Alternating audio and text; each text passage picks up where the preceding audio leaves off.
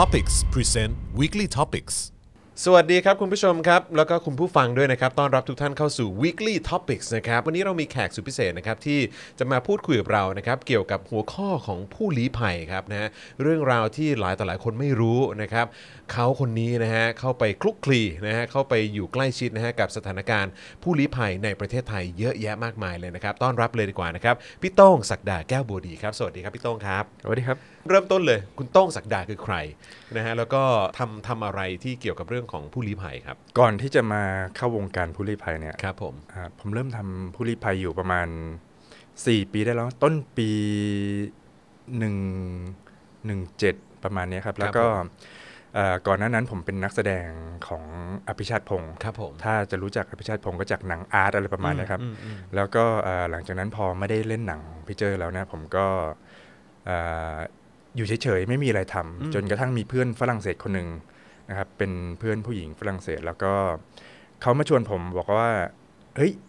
ไปเยี่ยมคนในตอมอกันไหม ตอนนั้นผมไม่รู้เรื่องอะไรเลยว่าในตอมอมีอะไรอยู่แล้วเขาบอกว่ามีผู้ลี้ภัยอยู่ มีคนโดนขังอยู่อะไรประมาณเนี้ยผมก็ไม่ได้สนใจเท่าไหร่จนกระทั่งเพื่อนอ่าเขาบอกว่าเฮ้ยลองมาหน่อย ก็ ผมตอบปฏิเสธไปเป็นเดือนนะกว่าผมจะตัดสินใจจนกระทั่งผมลำคาญเนี่ยผมก็โอเค ไปก็ไปไปก็ไปก็ได้ แล้วก็พอไปเจอ ก็รู้สึกว่าเฮ้ยในตมจากภาพในหัวที่รู้จักคือเป็นสถานที่ที่คนต่างชาติมาอ่าทำเรื่องราวจะมายื่นอะไรประมาณเอกสารเนี้ยอะไรอย่างงี้เนอะใช่แค่นั้นเองครับไม่คิดว่าจะมีคนโดนขังอยู่ในนั้น มีมีคล้ายๆเป็นเป็นคุกอยู่ในนั้นเหรอฮะจะใช่จะใช้มีคำนั้นได้ไหมฮะห รือว่าเป็นเอ่อที่คุมขัง จะเรียกว่าคุกก็ไม่เชิง เพราะเขาจะเรียกว่าเป็นสถานที่กักกันมากกว่าอ่าครับผมเพราะว่าอ่าผู้ลี้ภัยก็คือไม่ใช่นักโทษที่อืมอืมอ่าเหมือนไม่ได้นักโทษทำผิดอะไร ใช่ประมาณนั้นครับผมแต่พอเข้าไปข้างในแล้วเนี่ยด้วยสายตาที่ผมเห็นไปเยี่ยมเนี่ย มันจะมีคนกะด้วยสายตาก็ประมาณร้อยกว่าคน ประมาณนี้ก็คิดว่าโอ้มีร้อยกว่าคน แต่ว่าจริง ๆ แล้วพอพอรู้เรื่อยๆ พอเข้าไปเยี่ยมคนอื่นเรื่อยๆอย่างเงี้ย ก็จะพอรู้ว่าในนั้นมีถูกขังอยู่ประมาณพันกว่าคน ซึ่งในมันตเยอะมมากเนี่ยนะฮะในตมที่ใจกลางเมืองเนี่ยแหละครับ มีเป็นพันเลยเหรอฮะใช่ครับ แล้วก็มาจากอ่าหลายสัญชาติครับก็มีอ่าอย่างเช่น ปากีสถาน เวียดนาม คองโกโซมาเลีย เกาหลีก็มีอะไรประมาณเนี้ยอ่าฮะซึ่งอ่ามาถูกขังด้วย เรื่องราวที่ต่างกันครับนะครับด้วยการหลบหนีเข้าเมืองบ้าง การเป็นผู้ลี้ภัยบ้างหนีจากภัยศาสนามาบ้างอะไรประมาณนี้ แล้วก็คนแรกที่ผมเข้าไปเยี่ยมสุดเลยก็คือชื่อเอริกอือฮึเอริกเป็นคนของโก ซึ่งครับเอริกเขาโดนขังอยู่ในตอมอเนี่ยอ่าสองปีกว่าอืมเกือบสามปีแล้วอยู่ก็ที่ตมนั้นสองปีเลยเหรอฮะใช่ครับสองปียังน้อยนะ เพราะว่าจริง ๆแล้ว ในนี้มีคนถูกขังอยู่สามปีห้าปี บางรายที่ผมส่งไปประเทศที่สามแล้ว อย่างเช่นครอบครัวของเวียดเวียดนามเนี่ยอือฮึอ่าถูกขังอยู่เก้าปีครึ่งเกือบสิบปี ขังอยู่ 9 ปีเลยเหรอฮะใช่ครับ ที่เป็นสถานที่กักกันอันเนี้ยใช่ครับ 9 ปีที่เก้าเขาปีต้องอยู่ใช่แล้วก็อ่าย้อนกลับมาถึงเอริกเนี่ยอ่าเอริกคือครับเอริกเขาอ่าประเทศคองโกเขาไม่สามารถที่จะอยู่ประเทศเขาได้ เพราะว่าเกิดสงครามครับ หลังจากนั้นพอมีสงครามปุ๊บเขาก็โดน เหมือนไปจอยอาสงครามอะไรประมาณเนี้ยอืมไปเป็นโปรเทสอะไรประมาณนี้ครับเขาผมก็อ่าโดนตามไล่ล่าอืมหลังจากนั้นเขาก็โดนทางการไล่ล่า เขาก็หนีมาประเทศไทยอือฮึคือประเทศไทยเป็นประเทศที่เข้าง่ายสุดละครับนะครับ ไม่สามารถที่จะไปประเทศอื่นได้ อย่างเช่นประเทศอื่น อย่างยุโรปประเทศอื่นเนี่ย กว่าจะเข้าได้มันผ่านด่านหลายอย่างอืมประเทศไทยบินมาเป็นนักท่องเที่ยวก็สามารถเข้าได้แล้วอืมอืมแล้วก็มีวีซ่าอยู่ประมาณ 3 เดือนครับหลังจาก 3 เดือนปุ๊บ เขาไม่สามารถที่จะต่อวีซ่าได้ ไม่มีเหตุผลที่จะอยู่ต่ออืมคือต้องกลับประเทศอืมกลับประเทศก็ไม่ได้แล้วครับเขาก็เลยอยู่ด้วยการเป็นคนผิดกฎหมายอืมสุดท้ายก็โดนตมจับ แล้วก็อ่าโดนขังอยู่ในตมครับจนกระทั่งอ่าเขาติดต่อ UNHCR ให้ช่วยเหลือ เขาก็ได้รับการปฏิเสธจาก UNHCR คือ UNHCR เนี่ย ครั้งแรกถ้า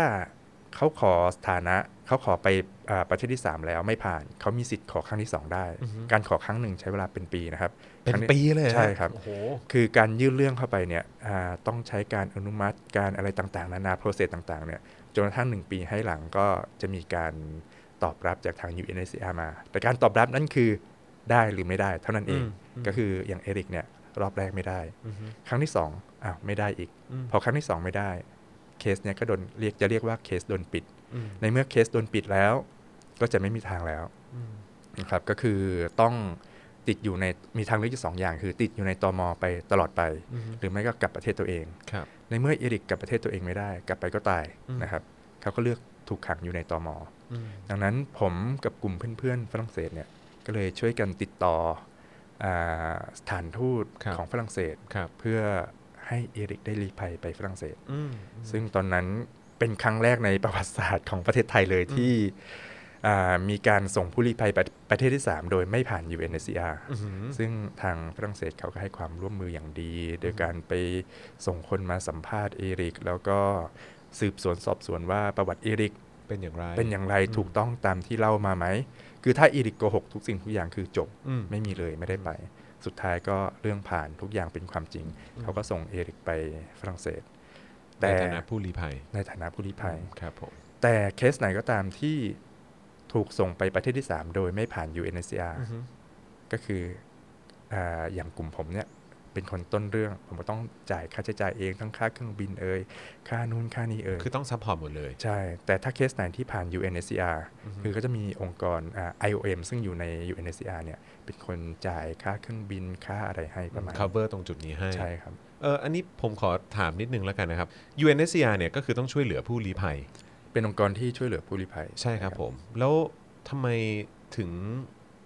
อย่างอย่างในกรณีของคุณเอริกเนี่ยก็ดูก็เขาก็เป็นผู้ลี้ภัยจริงๆอะ่ะเออแล้วก็ดูเคสไม่ว่าจะเป็นประเทศที่เออต้นทางที่เขามาใช่ไหมฮะคือประเทศที่เขาที่เขามีปัญหาเอ่อหนีออกมาอืมเออใช่ครับนะครับ แล้วก็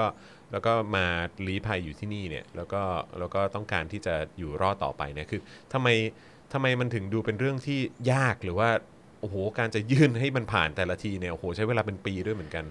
คือด้วยความที่ผู้คืลี้อมันภัมียเคสเยอะเหรอฮะในในในเมืองไทยหรือว่าคือ UNHCR เขาเขาต้องรับมือเคสเยอะหรือว่า คือคือทำไมทำไมมันถึงยากแล้วก็ถึงถึงโอกาสที่จะต้องลี้ภัยมันถึงยากขนาดนี้ ต้องแยกก่อนว่าคำว่า refugee หรือผู้ลี้ภัยเนี่ยครับอ่ามัน จะมี 2 แบบก็คือ urban refugee ก็คืออผู้ลี้ภัยในเมืองกับ camp refugee ซึ่งในเมืองไทยเนี่ย camp refugee จะอยู่มีอยู่ประมาณแสนกว่าคนแสนรับคนเป็นเลยแสนคนอืมซึ่งจะมีอยู่ 9 จุดในตามชายแดนของประเทศไทยครับผมนะครับแล้วก็ urban refugee ก็คือในเมืองผู้ลี้ภัยในเมือง ซึ่งก็อยู่ในกรุงเทพเนี่ยแหละครับ มีอยู่ที่ประมาณ 5,000ถึง6,000 คนอืมซึ่งครับผมเยอะมากๆแล้วผม5,000ถึง6,000 คนเนี่ยเขาทุกคนเขาก็ต้องการไปประเทศที่ 3 เขาก็ยื่นเรื่องกับ UNHCR ซึ่ง UNHCR เขาก็มีหน้าที่ไปเอาอาทำเรื่องแล้วก็ติดต่อประเทศปลายทางประมาณนี้ ซึ่งถ้าประเทศปลายทางอาจจะตอบรับกลับมาได้หรือไม่ได้รับหรือไม่รับก็ตาม คือ UNHCR เขาไม่ไปไฟท์ไงถึถ้าไม่ได้ขึ้นมาเนี่ย UNHCR เขาจะไม่ไฟท์แล้วเขาก็จะมาตอบกับผู้ลี้ภัยว่าอืมไม่ได้ไม่ได้นะก็คือไม่ได้นะแค่นั้นเอง คือหมายความว่าคือเขาก็ทำเรื่องเอกสารทำอะไรพวกนี้ให้ใช่ยื่นให้อะไรใช่ต่างๆให้ แต่ว่าแต่ว่าไม่ได้ไปแบบ ต่อสู้ให้นะ ใช่ครับ เหมือนกับสิ่งที่อย่างกรุ๊ปของพี่โต้งทใช่ำว่างั้นดีกว่า ซึ่งอ่าผมเคยเข้าประชุม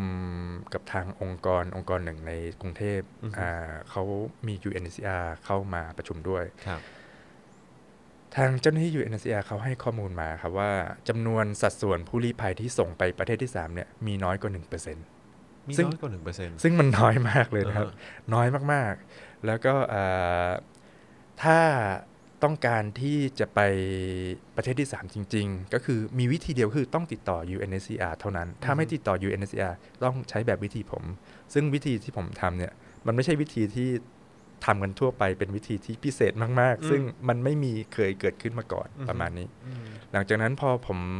ส่งเอริกไปได้ ผมรู้ว่าผมสามารถติดต่อสถานทูตนั้นสถานทูตนี้เพื่อไปประเทศปลายทางได้อืมหลังจากนั้นผมก็ส่งครอบครัวอื่น ที่ไม่ผ่าน UNHCR อืมโดยการติดต่อสถานทูตแคนาดาบ้างฝรั่งเศสบ้าง แล้วก็ไปประเทศปลายทางได้อืประมาณนี้อืมเคสของคุณเอริกเนี่ยเป็นเคสแรกเคสเคสแรกครับเคสแรกใช่ไหมคครัรับบแล้วคือเอาเอาจริง ๆ ทั้งหมดที่พี่พี่โต้งได้มีโอกาสได้ช่วยเหลือมาเนี่ยมีมีประมาณกี่เคสครับพี่เออถ้าพูดจริง ๆ เดี๋ยวก่อนขอนับมันเยอะ เยอะใช่ไหมฮะเยอะมากเคสแรกที่ผมส่งไปต่างประเทศเลยเป็นปากีสถานครอบครัวหนึ่ง ซึ่งครอบครัวนี้เป็นครอบครัว นักการเมืองของปากีสถาน ซึ่งเป็นคนคริสต์ครับศาสนาคริสต์แล้วก็อ่าลี้ภัยมาเพราะว่าอ่าประเทศนั้นเขานับถือศาสนาอีกศาสนาหนึ่ง แล้วก็ครับผมเขาโดนกดดัน แล้วก็โดนตามไล่ล่าโดนอืมตามฆ่า แล้วก็พอลี้ภัยมาที่ประเทศไทยเขาก็อยู่แบบหวาดระแวง แต่ครอบครัวนี้ไม่ได้อ่าติดอยู่ในตอมนะครับไม่ได้โดนจับอ่าเขาก็ขอกับทาง UNHCR แล้วง่ายมากเลย คือครอบครัวนี้ผ่านเร็วมาก ผมก็ไม่รู้เหมือนกันว่าเพราะอะไร ด้วยความที่เขาอาจจะเป็นนักการเมืองด้วยประมาณนี้ แล้วทั้งครอบครัวก็อ่ามี 6 คน 6 คนเนี้ยจะต้องไปแคนาดาแล้วการไปประเทศที่ 3 ถ้าไม่มีวีซ่ากันเลยอ่าจะไม่สามารถผ่านตม.จากประเทศไทยได้ครับก็ต้องจ่ายค่า overstay คนละ 20,000 บาทอืมนี่คือเคสโอ้แรกเลยหกคน6คนเออก็แสนสองแสนสองซึ่ง เขาก็ติดต่อผมมาบอกว่าอ่าเขาไม่มีเงินเลยอืมอ่าผมก็ต้องหาเงินอะไรเงี้ยมาให้ครอบครัวนี้เพื่อจ่ายเป็นค่า overstay แสนสองแล้วก็ตอนนี้ครอบครัวนี้ได้บินไปอ่าประเทศแคนาดาเรียบร้อยแล้ว อันนี้คือรายที่ 2 ซึ่งมันต่างจากเอริกมาก แล้วก็เคสที่ 3 นี่อ่าก็จะเป็นแบบว่ากลับประเทศตัวเองก็คืออาเขาติดอยู่ในตม.นานมากประมาณ 4 ปีได้ แล้วก็อ่า เขาหนีภัยสงคราม แล้วก็ภัยศาสนามาจากประเทศเขา แล้วเขาก็มาติดอยู่ในตอมที่ประเทศไทย แล้วหลังจากนั้นอ่าผมถามเขาหลายครั้งย้ำแล้วย้ำอีกบอกว่าแน่ใจนะว่าไม่อยากกลับประเทศตัวเอง เพราะว่าอ่าถ้าไม่งั้นก็ต้องติดอยู่ในตอมเนี่ยไปตลอดชีวิตเลยนะเขาก็บอกไม่จนกระทั่งแบบท้ายที่สุดเขาติดต่อผมมาบอกว่าอยากจะกลับประเทศตัวเองแล้ว เพราะว่า UNHCR ก็คือเคสเขาโดนปิดแล้วอืมนะครับผมก็ต้อง ผมไม่สามารถไปบังคับเขาได้ไงเฮ้ยอย่ากลับเลย คืออยู่นี่แหละ รักษาชีวิตไว้ จนกระทั่งพอเขาบอกอยากจะกลับประเทศ ผมก็ต้องหาเงินมา ให้เขาเป็นค่าเครื่องบินค่าอะไรกลับประเทศ คือถ้าไม่มีค่าอะไรต่างๆเนี่ยเขาก็กลับไม่ได้ไง ประมาณนี้ ซึ่งครอบครัวนี้ผมไม่ได้ข่าวอีกเลย หลังจากกลับประเทศเขาว่าเป็นตายร้ายดียังไงครับนะครับ ต่อมาเป็นเคสของครอบครัวมงซึ่งครอบครัวเนี้ยเป็นครอบครัว minority คืออะไรนะภาษาชนกลุ่มน้อยชนกลุ่มน้อยใช่ครับเขาอยู่ที่เวียดนาม ทางตอนเหนือของเวียดนาม แล้วก็อ่าเขาเขานับถือศาสนาคริสต์ทั้งหมดอืมแล้วเขาก็โดนรัฐบาลเวียดนามเนยกดดันเกี่ยวกับอ่าชนกลุ่มน้อย คือพยายามผลักดันออกนอกประเทศครับเขาเขาเขาจะผลักดันไปไหนอะคืองงจังเลยก็คือยังไงก็ได้แค่อย่าอยู่ในประเทศเขาใช่ก็พอประมาณนั้นโอ้โหแล้วกลุ่มมงอ่าที่หมู่บ้านเนี้ยทั้งครอบครัวทั้งหมู่บ้านเขาหนีภัยลี้ภัยมากระจัดกระจายออกไปตามประเทศต่างๆ ส่วนหนึ่งก็คือมาประเทศไทยครับตอนนั้นปี 10 กว่าปีก่อน 14 ปีก่อน เขาโดนตามไล่ล่าก็คืออ่าเขาบอกชื่อนายเหนียเขาชื่อนายเหนียนะครับนายเหนียเนี่ยเขาก็โดนตำรวจที่เวียดนามจับไปไปขังคุกเลยนะครับอืมซึ่งเป็นคุกที่อะไรอะเป็นไม้ตอกอืมตามหมู่อ่าในหมู่บ้านในอืมในป่าเลยอย่างเงี้ย แล้วก็โดนทำร้าย อันนี้เมียเขาเล่า จากที่เมียเขาเล่าแล้วก็นายเหนียเล่าให้ผมฟังตรงกันหมดเลยคือ เขาโดนไม้ทุบหัวจนแบบสลบไปหลายรอบอะไรเงี้ยจนกระทั่งเขาตื่นขึ้นมาเป็นรอบที่เท่าไหร่ก็ไม่รู้ ก็แหกคุกอันนั้นออกมา แล้วก็กลับบ้านพาเมียแล้วก็ลูกสาวอีกสามคนหนีออกมาหนีมาอยู่ที่เวียงจันทร์ที่ฝั่งลาวแล้วก็ หลังจากนั้นพออยู่ที่สที่ลาวได้สี่ปีเขาก็อ่ามีลูกอีกสองคนเป็นผู้หญิงหมดเลยผู้หญิงก็เป็นห้าคน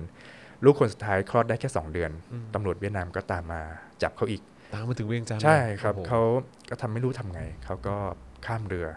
ข้ามเรือมาที่ฝั่งอ่าฝั่งไทยฝั่งไทยที่หนองคาย ผมก็ถามว่าทำไมถึงมาที่ประเทศไทย เขาบอกว่าได้ยินมาว่าประเทศไทยมี UNHCR ได้ยินว่ามีใช่ UNSCR แล้วเขาคิดว่า UNHCR ต้องช่วยอะไรเขาแน่เลย พอเขามาอยู่ที่กรุงเทพปุ๊บอ่าเขาก็เช่าห้องเล็กๆ อยู่แถวแถวๆดินแดงนะครับอ่าเขาก็ ออกไปจากห้องแล้วก็ไปติดต่อ UNHCR เพื่อที่จะให้ความช่วยเหลือ ระหว่างที่ติดต่อ UNHCR ปุ๊บ เดินทางกลับมาที่ห้อง ระหว่างทางก็โดนตอมอจับอืมตั้งแต่วันนั้นเนี่ยที่โดนจับไปอะคืออยู่ในตอมอ9 ปีครึ่งเก้าปี ใช่ แล้ว 9 ปีครึ่งเกือบเนี่ย10ปีเลยนะใช่เนี่ยอะพูดเป็นง่ายๆ 10 ปีเนี่ยเออลูก 5 คนไม่เคยเจอพ่อเลย เพราะว่าถ้าลูกๆมาเยี่ยม หรือเมียเขามาเยี่ยมเนี่ย ก็โดนจับด้วย เพราะเขาไม่มีวีซ่ากัน เขาต้องหลบอยู่ที่ห้องที่ดินแดงเนี่ยเป็นระยะเวลา 10 ปี แล้วแม่เขาก็เลี้ยงเด็ก ๆ เนี่ยทั้งหมด 5 คนด้วยตัวของเขาเองจนกระทั่งพอผมไปเยี่ยมคนที่ตมก็พอไปเจออ่านายเหนียก็รู้สึกว่าเฮ้ยเก้าปีขึ้นคือมันโหดมาก เพราะว่าตั้งแต่เยี่ยมคนมาเนี่ย คนนั้นสี่ปี คนนั้นห้าปี คนนั้นสองปีโหไอ้นี่โหดที่สุดแล้วก็เลยเก้าปีครึ่งอ่ารู้สึกว่าเออแล้วทำยังไง ติดต่อครอบครัวบ้างไหมเขา บอกติดต่อใครไม่ได้เลย แต่รู้ว่าอยู่ที่ไหนไงเขาก็เขียนจดหมายให้ผมส่งผ่านไปให้ครอบครัว ครอบครัวก็เขียนจดหมายส่งผ่านผมไปให้ในเนียในตอมอจนกระทั่งกลุ่มผมกับเพื่อนอฝรั่งเศสโอเคก็ช่วยกันอีกครั้งหนึ่งติดต่อสถานทูตในเนียเคสเขาโดนปิดไงระยะเวลา 10 ปีที่อยู่ในตอมอเนี่ยเขาติดต่อ UNHCR ก็คือจนเคสเขาโดนปิดแล้วนะครับเขาไม่สามารถที่จะขอได้อีกแล้ว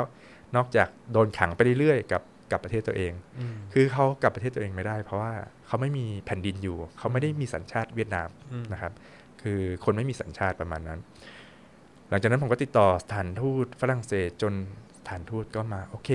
ช่วยก็ช่วยช่วยอีกแล้วเลยก็มาสัมภาษณ์ในเหนียจนกระทั่งโปรเซสต่างๆ มันสืบสวนสอบสวนมันเป็นเรื่องจริง ก็บอกว่าโอเคจะรับนายเหนียกับครอบครัว เป็นทั้งหมด 7 คนเนี่ย เป็นผู้ลี้ภัยเข้าประเทศฝรั่งเศส แต่ก็อีกนั่นแหละ คือถ้าเคสไหนไม่ผ่าน UNHCR มันจะไม่มี budget ให้ในการบินในการอะไรต่างๆ ก็ต้องไปหาเงินมา ใช่ แล้วก็ค่า overstay หรืออะไรอย่างเงี้ย ซึ่ง โอ้โห จะเท่าไหร่ฮะเนี่ย แบบว่าคือคนปีคนที่ติดอยู่ในตอมอเนี่ย จะไม่ต้องจ่ายค่า overstay ใช่คือ 9 ปีไม่เป็นผลกับราคา เพราะว่า ถึงถึงจะ overstay แค่วันเดียว2 2วันหรือ 10 ปีก็ราคาเดียวกันอ๋อเท่ากันสองหมื่นแต่คนที่จะต้องจ่าย overstay คือคนที่อยู่ข้างนอก คือเมียเขากับลูกและประมาณคนใช่ผมก็พาลูกๆกับเมียเขาเนี่ยมาทำเอกสารทำวีซ่าที่สถานทูตฝรั่งเศสอะไรเงี้ยลูกๆอยากเจอพ่อมากคือสิบปีนี้ไม่เคยเจอพ่อเลย ผมก็บอกสถานทูตว่า เป็นไปได้ไหมอยากให้ลูกๆกับเมียเขาเนี่ย อยากเจอพ่อมาก สถานทูตบอกว่าเป็นไปไม่ได้ เพราะว่าถ้าตอมอเขาพานายเหนียมาทำเอกสารวันเดียวกันกับที่ผมพาครอบครัวเนี่ยไปทำเอกสารปะกัน ปะกันก็โดนจับใช่จะเป็นปัญหามากขึ้น แต่ทางสถานทูตเขาก็ใจดีมากเลยเอางี้คุณต้องพาครอบครัวเนี้ยมาตอนบ่ายสอง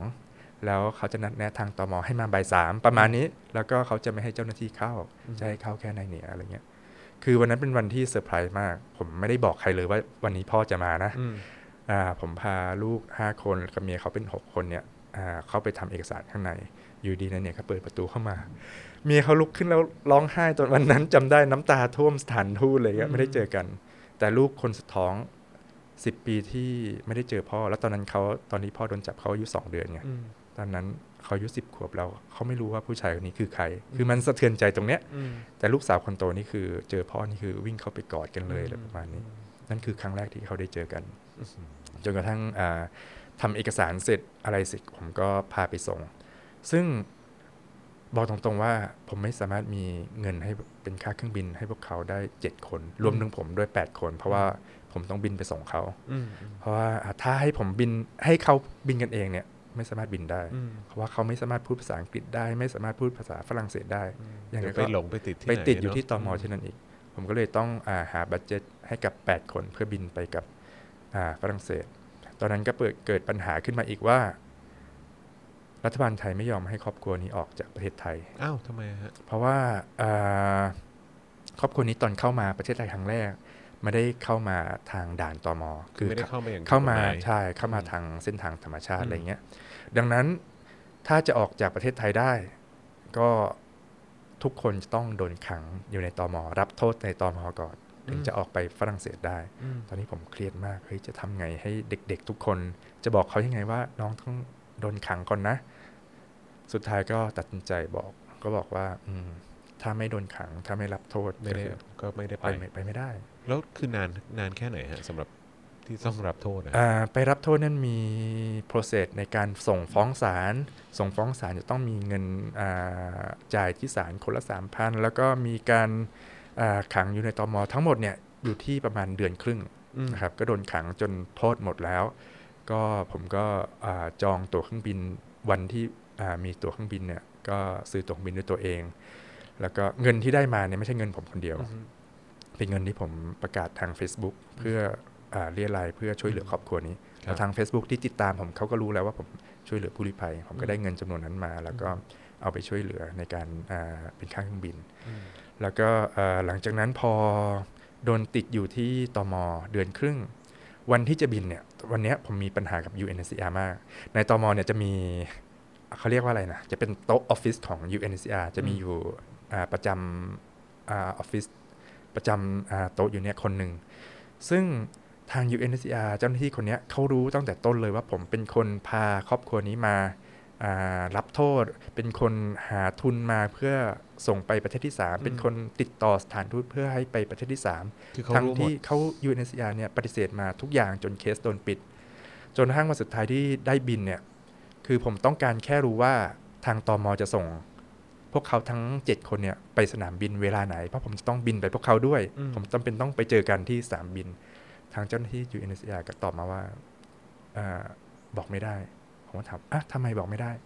คุณไม่ได้เป็นอะไรเลย ไม่ได้มีตำแหน่งอะไรเลย คือ คุณไม่มีสิทธิ์รู้เรื่องภายในอ้าวไอ้อืมคือผมเป็นคนทำทุกสิ่งทุกอย่างขึ้นมา แล้วผมจะต้องไปกับพวกเขาด้วยบินไปด้วย คือยังไงเขาก็อ่าไม่ตอบจนกระทั่งวันนั้นผมขึ้นเสียงกับทางเจ้าหน้าที่คนนี้ไป บอกว่าอ่า ผมไม่โอเคกับคุณมากอะไรเงี้ย คือ คุณก็รู้ว่าผมทำอะไรมาจนกระทั่งถึงวันที่จะบินเนี่ยช่วหลือเขาเนื้อะจนออกแต่ไม่ได้คุณกีดกันผมคุณขัดขวางผมในการทำงานตรงเนี้ยอันนี้คือ UNSCR UNHCR ครับ แล้วก็อ่าผมจะต้องติดต่อก็เลยติดต่อไปทางสถานทูตฝรั่งเศสด้วยตัวเอง เพราะว่า UNHCR ต้องรายงานให้กับสถานทูตฝรั่งเศสอะไรเงี้ยจนกระทั่งผมรู้เวลาผมก็ถึงไปเจอกันที่สนามบินวันนั้น แล้วก็บินไปด้วยกัน วันครบรอบเพิ่งเป็นเมื่อวานนี้เอง ที่ครบรอบ 2 ปีที่ผมบินไปกับพวกเขา ก็ตกใจเหมือนกันที่ที่ที่ได้ยินข้อมูลแบบประมาณนี้ ผู้ลี้ภัยที่ยุโรปเนี่ยไม่จำเป็นต้องมีสถานะผู้ลี้ภัยก็ตามอย่างเอริกตอนไปอยู่ฝรั่งเศสใหม่ๆเนี่ยยังไม่มีสถานะสถานะผู้ลี้ภัยนะครับอ่าเขาสามารถเดินไปไหนมาไหนตามถนนได้ไปกินข้าวร้านอาหารได้นะครับเขาเพิ่งได้สถานะผู้ลี้ภัยหลังจากที่ไปอยู่ฝรั่งเศสได้แล้วประมาณปีครึ่งเขาเพิ่งได้สถานะ ตอนนี้เขามีบัตรผู้ลี้ภัยแล้วเขาสามารถไปทำงานได้แล้ว แต่เมืองไทยนี่คือขนาดมีบัตรจาก UNHCR บัตร POC ยังยากเลยที่จะไปเดินถนน เสี่ยงกับการโดนจับมากประมาณนี้ ซึ่งปัญหาอย่างเดียวคือกฎหมายเนี่ยถ้าประเทศไทยมีกฎหมายเกี่ยวกับการรับรองผู้ลี้ภัยเนี่ยคือทุกอย่างสำหรับผู้ลี้ภัยคือง่ายสำหรับเขาหมด UNSCR เองคือน่าจะสามารถผลักดันในเรื่องนี้ได้หรือเปล่าในเรื่องคือแบบ คือด้วยความที่เป็นองค์กรระดับโลกอะเนาะเออเป็นองค์กรสากลเนี่ยเออ ผมคือไม่สามารถรู้อะโอเคเรื่คือองเราภายเราในเราเราอาจจะตอบครับแทนเขาไม่ได้ไม่ได้นะแต่ว่าจริงก็คือแบบแต่ว่าถ้าถ้ามีตรงพาร์ทนี้การการกดดันให้มันมีกฎหมายตัวนี้ขึ้นมา แล้วก็รับรองแล้วก็รองรับตรงจุดนี้ขึ้นมาเนี่ย มันก็น่าจะทำให้คุณภาพชีวิตของผู้ลี้ภัยดีขึ้น ใช่ใช่อืมแต่จริง ๆ แล้วเอ่อผมก็ไม่อยากที่จะอ่า ใส่ไฟหรือว่าอืมปลักปั๊มเข้าใจเข้าใจ UNHCR อะไรมาก เพราะว่าเขาก็ทำเพื่อผู้ผู้ลี้ภัยด้วยเขาก็ทำอยู่คือเนาะอ่าอย่างแคมป์ผู้ลี้ภัยเนี่ยก็คือ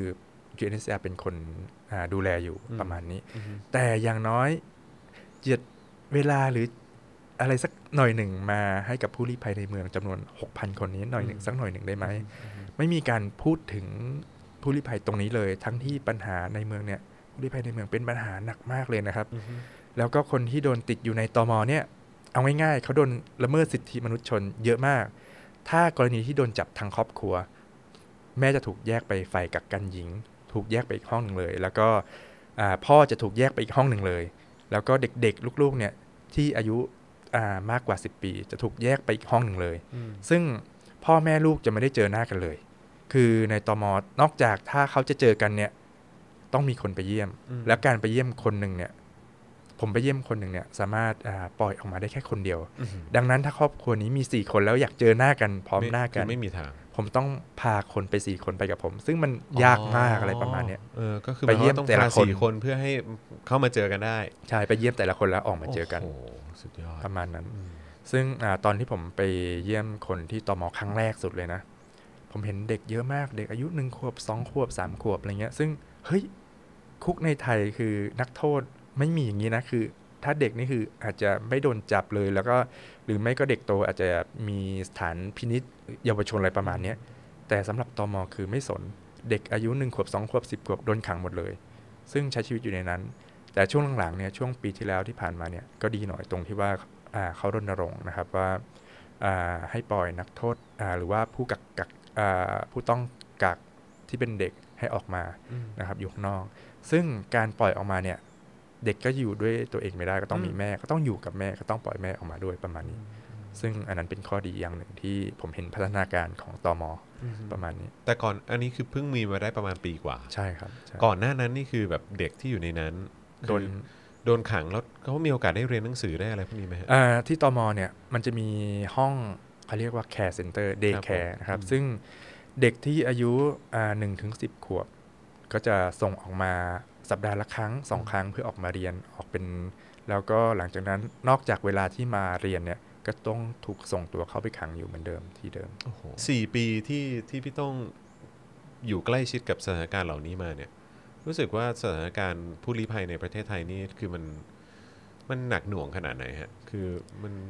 มันมันแย่ขนาดนั้นไหมหรือว่ามันแบบมันแย่จริง ๆ แหละ คือแบบมันคือคือในในในมุมของพี่โต้องคิดว่ายังไงฮะ มันโคตรแย่จริงๆมันโคตรแย่โคตรใช้คำว่าโคตรโคตรแย่แย่เลยนะฮะผู้ลี้ภัยที่เอาเอาตรงๆ เนี่ย ถ้าพูดกันง่ายๆจำนวนคนที่ถ้าให้ผมพูดคำว่าผู้ลี้ภัยเนี่ยคำนี้จะไม่ถูกต้องมากนะอืมเพราะว่าคนที่เข้ามาในเมืองไทยเนี่ยมันมีหลายอย่างครับโดยการหลบหนีเข้าเมือง โดยการเข้ามาสแกมบ้างเข้ามาหางานทำบ้างอืมอืมอืมแต่อะที่ก็ผมมีหลากหลายเราก็ที่ต้ผองมยอมรับพูดนะอืมอ่าคำว่าผู้ลี้ภัยเนี่ย เพราะว่าอ่าต้องการให้คนทั่วไปเข้าใจคำนี้ แต่จริงๆแล้วเขาจะเรียกว่า ผู้แสวงหาที่ลี้ภัย หรือว่าอัสลัมซีเกอร์อืมเขาไม่ได้เป็นเรฟูจีนะครับครับอ่าแต่ว่าถ้าให้ผมพูดคำว่าผู้แสวงหาผู้ลี้ภัย คนไทยทั่วไปอาจจะไม่เข้าใจอืมประมาณเนี้ยอืมผมขอเหมาคำว่าผู้ลี้ภัยนะครับผมอ่าผมเลือกช่วย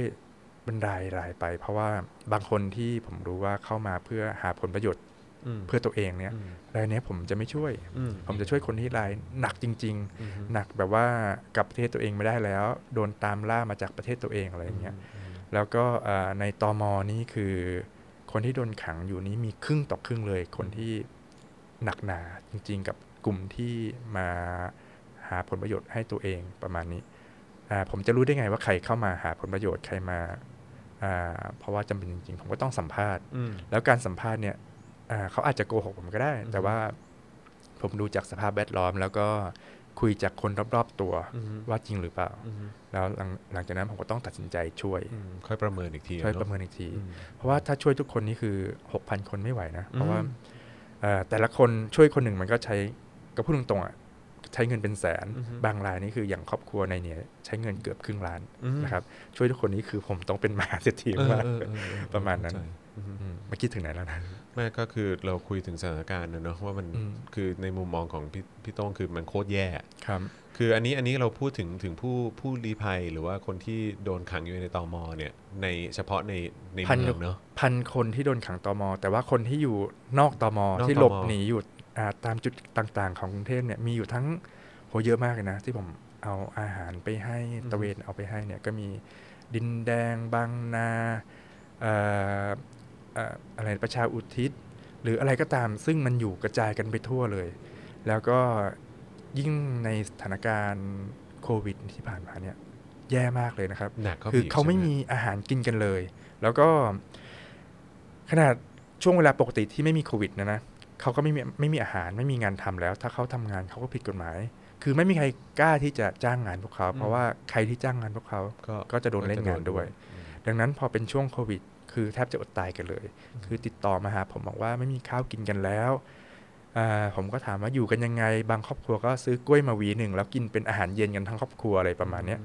ผมช่วงที่โควิดที่ผ่านมาเท่าที่เห็นใน Facebook เนี่ยผมก็จะกระจายเอาอาหารใส่ท้ายรถแล้วก็ไปแจกจ่ายพวกเขาทีละ 40-50 ครอบครัว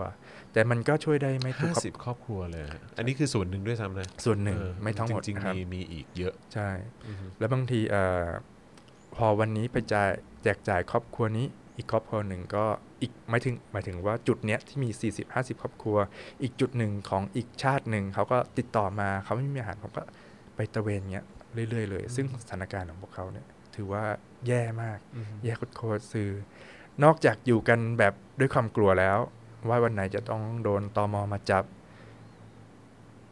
ก็ต้องแบบไม่มีอาหารกินด้วยประมาณนี้แล้วอันนี้คือ ไม่ใช่แค่ของตัวเองเท่านั้นเนอะเรื่องปากท้องของตัวเองเท่านั้น แต่ว่ายังมีลูกใช่ยังมีคนที่ตัวเองรักที่ที่ต้องที่ต้อง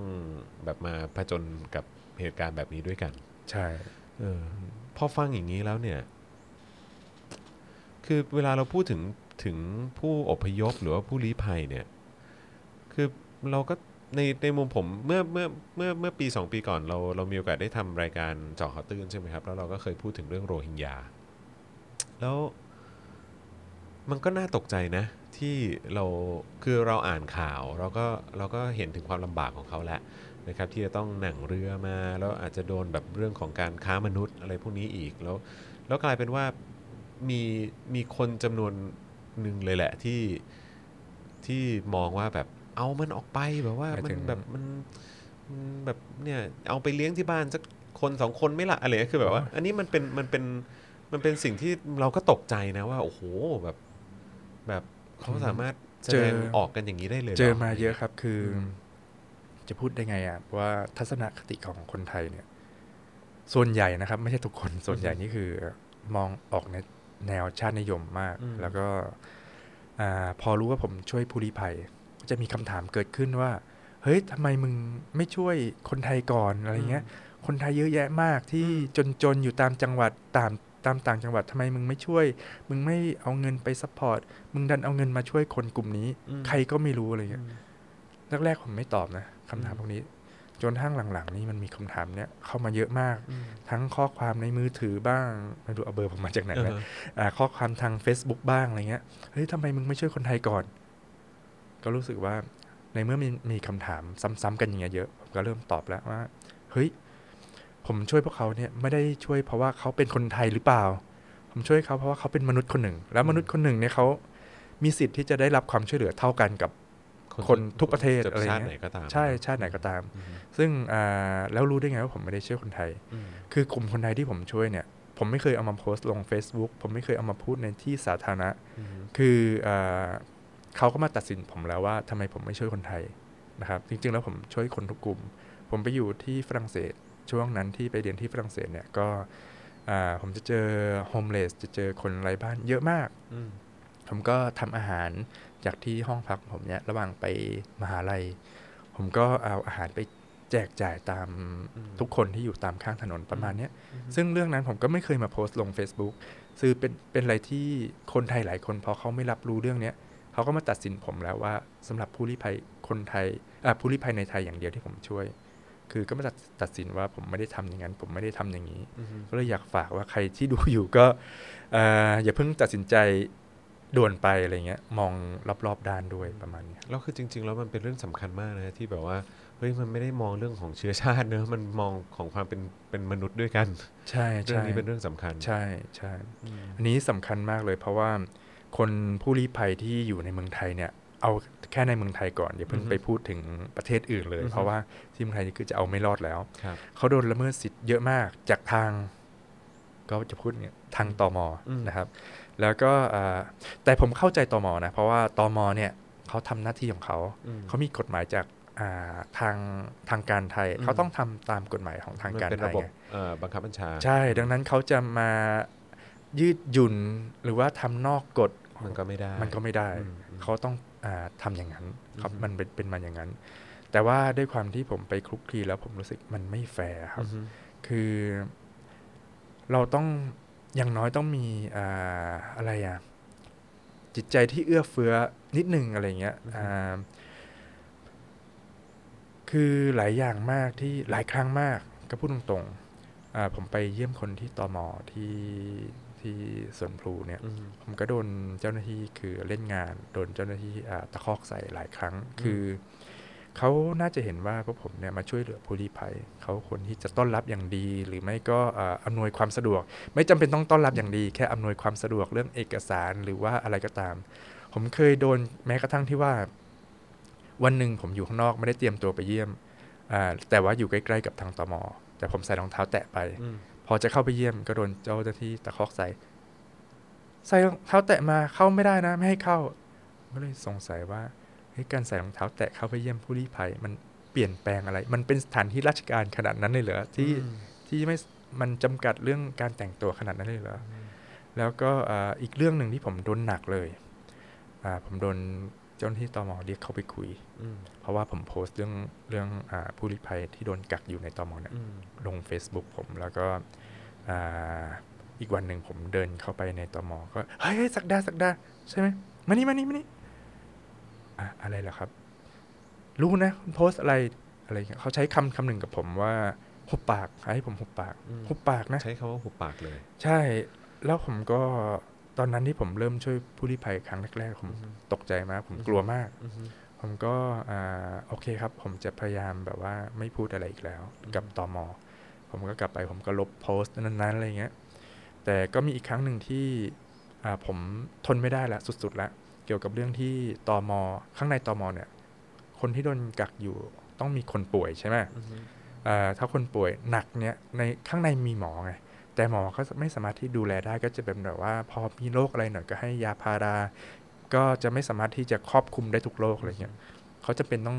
ได้รับการรักษาจริง ๆ ในโรงพยาบาลจริง ๆ ก็คือการส่งตัวคนผู้ต้องกักไปโรงพยาบาลเนี่ยต้องมีเงินไง คือถ้าไม่มีเงินทางเจ้าหน้าที่ตมก็จะไม่ส่งตัวไป ซึ่งเฮ้ยมันเขาก็ให้เหตุผลมาว่าทางโรงพยาบาล ภายหลังถ้าไม่มีเงินถ้าส่งตัวไปฟรีเงี้ยทางโรงพยาบาลก็จะส่งบินมาเรียกเก็บกับทางทางตมดังนั้นถ้าจะส่งใครไปก็ตามทางผู้ต้องกักคนนั้นต้องมีเงินโอ้โหแล้วก็จะมีต้องมีเงินโหจะอ่าอย่างเมียบ็อกเซอร์เนี่ยอ่าเดี๋ยวผมจะเล่าเรื่องบ็อกเซอร์ให้ฟังทีหลังเมียบ็อกเซอร์คือนาจิสเนี่ย เขาป่วยจนขนาดที่ว่าไม่สามารถเดินได้ แล้วเขาโดนขังอยู่สี่ปี เขาต้องคลานเอาประมาณเนี้ยอ่าชื่อชื่อคุณอะไรนะครับ นาจิส นาจิสบ็อกเซอร์ ใช่ นาจิสเป็นเมียของบ็อกเซอร์อ๋อโอเคที่จริงบ็อกเซอร์เขาเขาไม่ใช่ไม่ใช่ชื่อบ็อกเซอร์อ่าครับผมอ่าเขาเป็น อ่าไหนๆก็ไหนๆเล่าตั้งแต่ต้นแล้วกันอ่าโอเคอ่าโอเค มีนักมวยปากีสถานคนหนึ่ง ซึ่งเป็นนักมวยชื่อดังระดับประเทศเขาอืมเป็นนักมวยโอลิมปิกเลยนะครับก็เอ่อเขาชื่อมักสุดอืม แต่ว่าก่อนหน้านั้นผมเล่าเรื่องของเขาแต่ผมไม่พูดชื่อจริง ตอนนี้พูดได้แล้วเพราะว่าผมส่งไปแคนาดาเรียบร้อยแล้วมอ่ามักสุดเนี่ยเขาผมจะเรียกว่าบ็อกเซอร์ละกันครับเขาอ่าเป็นนักมวยชื่อดังแล้วก็เป็นครอบครัวที่ค่อนข้างมีชื่อเสียง แล้วก็รวยรวยมากในประเทศปากีสถาน ด้วยความที่รวยและมีชื่อเสียง 95%ของปากีสถานเนี่ยจะนับถืออีกศาสนาศาสนาหนึ่ง ซึ่งบ็อกเซอร์กับเมียเขาและลูกชายอีก3คนนับถือศาสนาคริสต์อืมนี่คือความผิด ข้อเดียวเลยที่เขาไม่สามารถอยู่ประเทศเขาได้อ่าเขาโดนบังคับจากคนประเทศนั้นให้เปลี่ยนศาสนา เขาบอกเขาเปลี่ยนไม่ได้ เขาเปลี่ยนอ่าเขาก็ต้องอาไม่มีวิญญาณจิตวิญญาณอะไร เขาบอกมาอย่างนี้ เขาก็โดนโจมตีจากคนปากีสถาน โดยการจับเมียเขานะหักนิ้ว คือหักเลยนะ หักนิ้ว แล้วก็เมียเขาเป็นผู้อำนวยการที่มหาลัยแห่งหนึ่งที่ครับปากีสถานครับและลูกชาย 3 คนก็อ่าเรียนโรงเรียน international เลยนานาชาติที่นั่นครับแล้วก็จับลูกชายตัดลิ้นนะครับอ่าด้วยความที่ตัดลิ้นเลยเหรอตัดลิ้นครับบ็อกเซอร์อยู่ไม่ได้แล้วทำไงดีวะ ก็คือต้องพาครอบครัวหนีไปประเทศใดประเทศหนึ่ง ซึ่งอยู่ไปก็ตาย คือตอนนั้นประเทศไทยเข้าง่ายที่สุดแล้ว แล้วก็ได้ยินว่ามี UNHCR เช่นเคย เช่นเคย แล้วก็บ็อกเซอร์เข้ามาที่ประเทศไทยในปี 2014 แล้วก็เอ่อด้วยความที่พอเข้ามาแล้วปุ๊บก็กะว่าเดี๋ยวจะติดต่อทางธนาคารที่ปากีสถานให้โอนเงินยกย้ายมาที่ประเทศไทย ปรากฏว่าเงินที่ในธนาคารเขาโดนยึดหมดเลยโดนฟรีไม่เหลือใช่ไหมใช่แล้วก็เอ่อบ้านที่เขามีคือมีคนส่งคลิปมาให้เขาดูบ้านทั้งบ้านทั้งรถโดนเผาหมดเลยเผาทลายหมดเลย แล้วก็พอมาอยู่เมืองไทยปุ๊บก็กลายเป็นแบบ ไม่มีอะไรเลย มีเงินติดกระเป๋ามาจำนวนหนึ่งเขาไปเช่าห้องเล็กๆอยู่ อยู่กัน 5 คนลูก 3 คนกับอ่าสามีกับภรรยาอะไรเงี้ยแล้วก็ด้วยความที่พอเขามาอยู่เมืองไทยเขาก็เห็นว่ามีผู้ลี้ภัยในเมืองไทยเยอะมาก โดยเฉพาะเด็กอืมๆก่อนมามาก่อนที่เขาจะมาเนี่ยเมียเขาด้วยความที่เป็นอ่าครูด้วยที่มหาลัยเขาก็เลยสงสารเด็กเขาก็เปิดห้องห้องของเขาเนี่ยตอนกลางวันให้เด็กนักเรียนมาเรียนฟรีอืมแล้วเขาเป็นครูสอนอะไรเงี้ย ระหว่างที่สอนเด็กๆอยู่ ก็เจ้าหน้าที่ตมก็บุกมาจับ บุกมาจับอ่านาจิสนะครับ นาจิสก็คือเมียของบ็อกเซอร์เนี่ยอ่าหลังจากนั้นก็ถูกขังมาเรื่อยๆ ลูกทั้ง 3 คนของบ็อกเซอร์ไม่สามารถมาเยี่ยมแม่ได้อืมมาเยี่ยมก็โดนจับอืมมีบ็อกเซอร์คนเดียวที่ยังมียังคงมีวีซ่าอยู่ ก็อืมมาเยี่ยมอ่าเมียของเขา ซึ่งปกติเวลาผมไปเยี่ยมคนที่ตมเนี่ย นานๆทีจะได้เจอคนที่หน้าเดิมมาเยี่ยมกันแบบว่าอาทิตย์ละครั้งสองครั้งอืมแต่สำหรับบ็อกเซอร์เนี่ยผมเจอทุกวันเลยจันทร์ถึงศุกร์ก็เลยสงสัยว่า มาทำไมจันทร์ถึงศุกร์คืออเขาก็บอกว่าต้องมาเยี่ยมเมียเขา เขาไม่สามารถปล่อยให้เมียเขาอยู่ในเนี้ย คนเดียวได้แม้แต่วันเดียวก็ตามอืมคือการมาเยี่ยมเมียเขาเนี่ย เขาสามารถมาเจอเมียเขาแล้วการเยี่ยมเนี่ยมาเจอกันไม่ใช่เจอกันนั่งคุยกันนี้นะ มันจะมีกงกันสองกง เป็นกำแพงอย่างเงี้ย คือเวลาคุยกันต้องตะโกนคุยกันนะครับ คือฝั่งคนมาเยี่ยมฝั่งหนึ่งคนฝั่งคนที่โดนกักก็อีกฝั่งหนึ่งประมาณนี้ ผมก็เลยถามถึงว่าแล้วอยู่กันยังไงกับใครบ้าง เขาก็บอกว่ามีลูกชายอีกสามคนที่ป่วยอยู่อะไรเงี้ยผมก็เลยไปเยี่ยมลูกๆเขา ลูกๆเขานี้เขาก็ป่วยจริง ๆ คือแบบว่าไม่ไหวแล้วผอมแห้งจนแบบว่าเหมือนเป็นโรคซึมเศร้ากันหมดเลย ไม่ได้เจอแม่สี่ปี แล้วก็ผมก็เลยตัดสินใจช่วยเหลือครอบครัวนี้ เพราะว่าอีกแล้วครอบครัวนี้ ขอสถานะผู้ลี้ภัยกับทาง UNHCR เพื่อจะไปประเทศที่ 3 โดนเคสโดนปิด เพราะว่าทุกครั้งโดนปฏิเสธจากทาง UNHCR หมดเลยนะครับ ผมก็เลยติดต่อกับทางสถานทูตแคนาดาให้ช่วยเหลือ ช่วยเหลือครอบครัวบ็อกเซอร์ ก่อนที่เดี๋ยวเล่าย้อนมาเมื่อกี้ที่เล่าถึงเมียของบ็อกเซอร์นาจิสที่ว่าช่วงนั้นที่ติดอยู่ 4 ปีเนี่ยเมียเขาป่วยมากแล้วก็ต้องการการรักษามากนะครับเขาเขาป่วยเป็นอะไรล่ะครับเขาเป็นโรคเกาต์แล้วก็ใช่แล้วเขาเป็นโรคที่ขาดสารอาหาร เพราะว่าในตอมอเนี่ยอาหารส่วนใหญ่ที่ทำให้กินนะครับ ก็จะมีแตงกวาซี่โครงไก่ แตงกวาซี่โครงไก่ ซึ่ง เขาไม่สามารถกินกันได้แล้ว บางคนคือก็จะวนอยู่แค่นั้นใช่กินอาหารไม่ได้ บางคนก็พูดตรงๆว่าเสียชีวิตข้างในนั้นเพราะขาดสารอาหารขาดอาหารตายเลยก็มี แล้วก็นาจิสเนี่ยเขาไม่ไหวแล้ว ผมก็ถามว่าเอางี้ไหมโดนปฏิเสธจากทาง UNHCR แล้ว จะกลับประเทศตัวเองไหม ถ้ากลับประเทศตัวเอง ผมจะหาเงินค่าเครื่องบินมาให้ นาจิสเขาก็ร้องไห้บอกว่า ไม่สามารถกลับได้นะ คือเขายอมที่จะโดนขังยอมโดนทรมานอยู่ในตอมอดีกว่าที่ต้องกลับ เพราะเขากลับลูกต้องกลับด้วย เพราะลูกกลับไปก็ต้องตายที่นั่น เขายอมที่จะตายตัวคนเดียวในตอมออะไรประมาณนี้จนกระทั่งผมไม่ไหวละติดต่อสถานทูตแคนาดา ให้ช่วยเหลือครอบครัวนี้ แล้วก็สถานทูตแคนาดาก็คือใจดีมาก ก็ใช้เวลาสืบสวนสอบสวนอะไรของเขาเนี่ยก็จนกระทั่ง 8 เดือนใช้เวลา 8 เดือน ก็บอกว่าโอเค ผมก็ได้รับการติดต่อมาจากทางแคนาดาว่ารับครอบครัวนี้ทั้งครอบครัวไปแคนาดา ก็เหมือนเดิมไม่ผ่าน UNHCR ก็จะมีไม่มีการ support อะไรทั้งนั้นเรื่องค่าใช้จ่ายผมก็ต้องหาค่าใช้จ่ายด้วยตัวเองอะไรประมาณนี้ซึ่งมันหนักมากครับ แล้วก็การช่วยอะตอนนี้ครอบครัวนี้ไปอยู่แคนาดาเรียบร้อยแล้วแล้วก็ได้สถานะผู้ลี้ภัยเรียบร้อยแล้วนะครับทุกครั้งที่ฟังแต่ละเรื่องจากพี่โต้งเนี่ย คือรู้เลยว่ามันก็เป็นคือมันมันก็มีความมันก็มีความโล่งใจในระดับหนึ่งเนาะเออกับการที่แบบว่าเหมือนแบบท้ายสุดเขาก็เขาก็ได้ได้ลี้ภัยไปที่ประเทศที่สามแล้วเนาะอะไรเงี้ยแต่ก็ยังมีอีกเยอะนะที่ไม่ได้ไป ใช่ก็คือแบบว่าคือรู้รู้เลยว่า แต่ว่าคือใจหนึ่งมันก็โล่ง แต่อีกใจหนึ่งก็ยังรู้อยู่แก่ใจอะว่าแบบว่ามันยังมีคนอีกเยอะมาก หลายเคสมากที่ท้ายสุดก็ไม่ได้ไปแล้วก็ยังคงติดอยู่ใน ในตอมอแล้วก็หรือบางคนหรือบางครอบครัวก็ต้องหลบหนีหลบซ่อนอยู่ในซอกหลืบต่างๆ ในในแต่ละเมืองหรือว่าในกรุงเทพมหานครอย่างเงี้ยซึ่งก็ฟังดูแล้วก็ตกใจโอเคนี่นี่เราคุยมาจะจะจะหนึ่งชั่วโมงแล้วนะฮะเดี๋ยวเดี๋ยวเราจะไปต่อกันเทปสองแต่ว่าผมขออีกหนึ่งคำถามได้ไหมฮะพี่ต้องรับมือยังไงอะคือแบบกับคนไทยใช่ไหม ว่ากับตัวพี่เองอะ่ะคือพี่เครียดไหมพี่ถึงขั้นแบบสุขภาพจิตเป็นยังไงอะไรเงี้ยคือแบบว่ามันกับเรื่องแต่ละเรื่องที่ต้องเจอคือสถานการณ์ที่ที่เรารับฟังมาจากเหล่าผู้ลี้ภัยหรือว่าผู้แสวงหาการเเป็นผู้ลี้ภัยเนี่ยเออคือแบบว่าเครียด เออทำไงพี่เครียดมากคือมีครั้งหนึ่งคือผมโดนโจมตีทั้งทางตอมอที่ว่าจะจับผมแล้วเนี่ย จะส่งฟ้องศาลอะไรเนี่ยคืออ่า แล้วก็โดนโจมตีจากคนไทยด้วยที่ทำไมไม่ช่วยคนไทยก่อนอย่างนั้นอย่างนี้ แล้วก็มาหาว่าเรื่องที่ผมเล่ามาพูดมาเนี่ยเป็นเรื่องโกหก คือไม่มีที่ไหนเกิดมาจนอายุจนป่านนี้แล้วไม่เคยได้ยินเลยว่ามีมีผู้ลี้ภัยอยู่ในตอมอหรืออะไรอย่างเงี้ย ไม่เคยเห็นสักคนหนึ่งตามท้องถนน ผมก็เลยบางคนผมถามไปว่า มาช่วยผมเยี่ยมไหมที่ตอมอจะได้เห็นด้วยตาตัวเองบอกโอ้ผมไม่มี ไม่ไม่ไม่เสียเวลากับเรื่องพวกนี้หรอกอะไรอย่างเงี้ยคือ พอชวนมาก็ไม่มา แล้วก็รับหลังก็ไปด่าไปอะไรประมาณนี้ จนผมเครียดมากก็ หยุดไปไม่ช่วยใครเลย คือหยุดไปประมาณเดือนหนึ่งซึ่งตอนที่หยุดเนี่ยคือ ก็คิดว่าทำไมกูต้องเข้ามาอยู่ในวงการนี้ได้วยวะอือฮะมาทำก็คือไม่ได้เป็นเจ้าหน้าที่ใด ๆ ไม่มีเงินเดือนไม่อะไรเลย ไม่มีค่าตอบแทนอะไรแถมยังทำยังต้องเสียตังค์อ่าไปให้อีกอะไรเงี้ย ซึ่งระหว่างหนึ่งเดือนที่หยุดเนี่ยทบคิดทบทวน การช่วยเหลือเนี่ยการคนที่รอการช่วยเหลือเนี่ยเขาไม่ได้หยุดไงอืมเขาก็รอเขาเผชิญกับเขาเผชิญสิ่งนั้นเขาก็อืมติดต่อมาทาง Facebook บ้างหรือว่าโทรมาบ้างบอกว่า ไม่มีเงินกินข้าว ลูกอ่าไม่มีนมกินเลย คือตอนนี้ป่วยมากหรืออะไรสารพัดต่างๆ ก็คิดว่า เออ ถ้าเราหยุดแต่ว่าคนที่รอรับการช่วยเหลือเขาไม่หยุด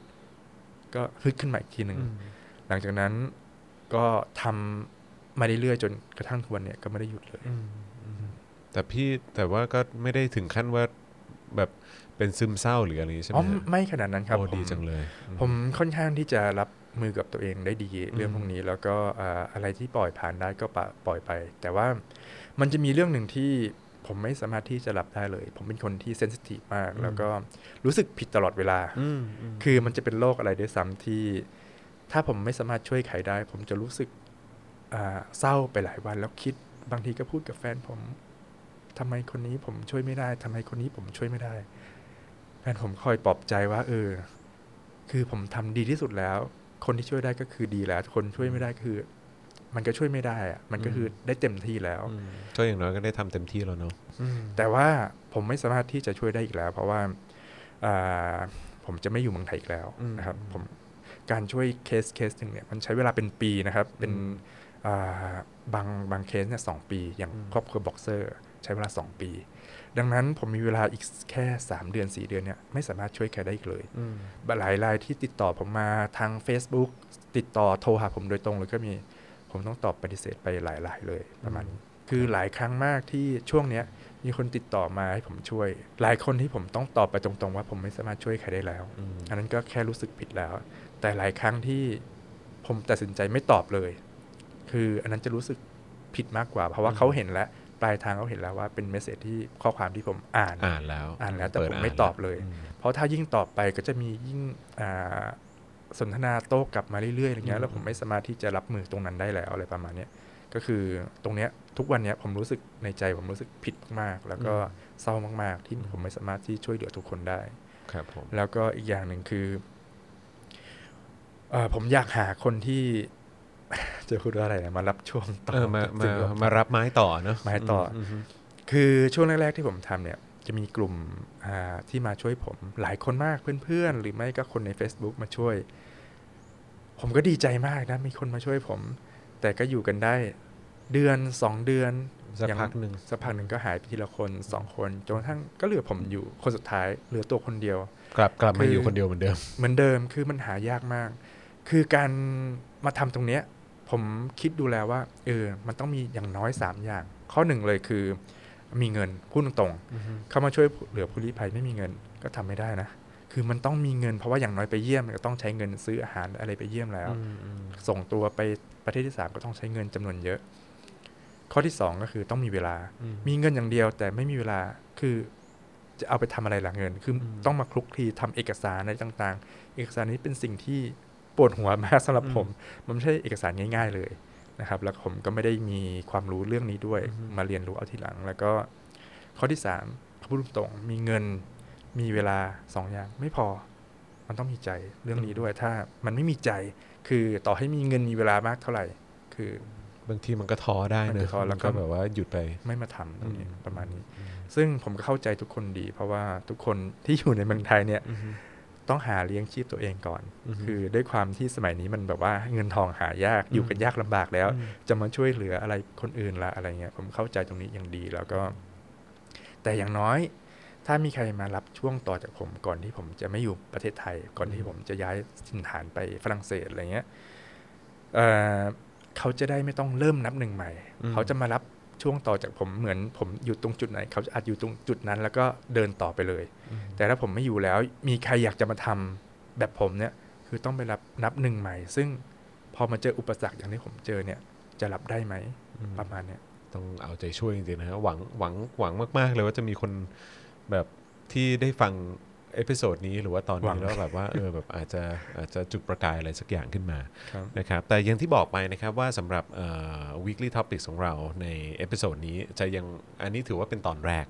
นะครับเดี๋ยวจะรบกวนพี่โต้งเนี่ยอยู่กับเราต่ออีกสักหนึ่ง episode นะครับเพราะว่ายังคงมีเรื่องที่ที่อยากจะคุยต่อเนื่องกันอีกสักนิดนึงไงก็ก็รบกวนอยู่กันต่ออีกสักตอนแล้วกันนะครับ ได้ครับยินดีครับ ครับผมนะฮะอะโอเคงั้นเดี๋ยวสำหรับ weekly topics ในสัปดาห์นี้นะครับที่เรามีโอกาสได้คุยกับพี่โต้งศักดานะครับผมนะฮะก็จะจบลงนะฮะที่ตอนนี้แล้วกันนะครับแล้วเดี๋ยวเราจะกลับมาพูดคุยกันต่อนะครับใน episode หน้ายังไงก็กลับมาติดตามกันได้นะครับ วันนี้ขอบคุณพี่โต้งมากนะครับ ขอบคุณครับสวัสดีครับ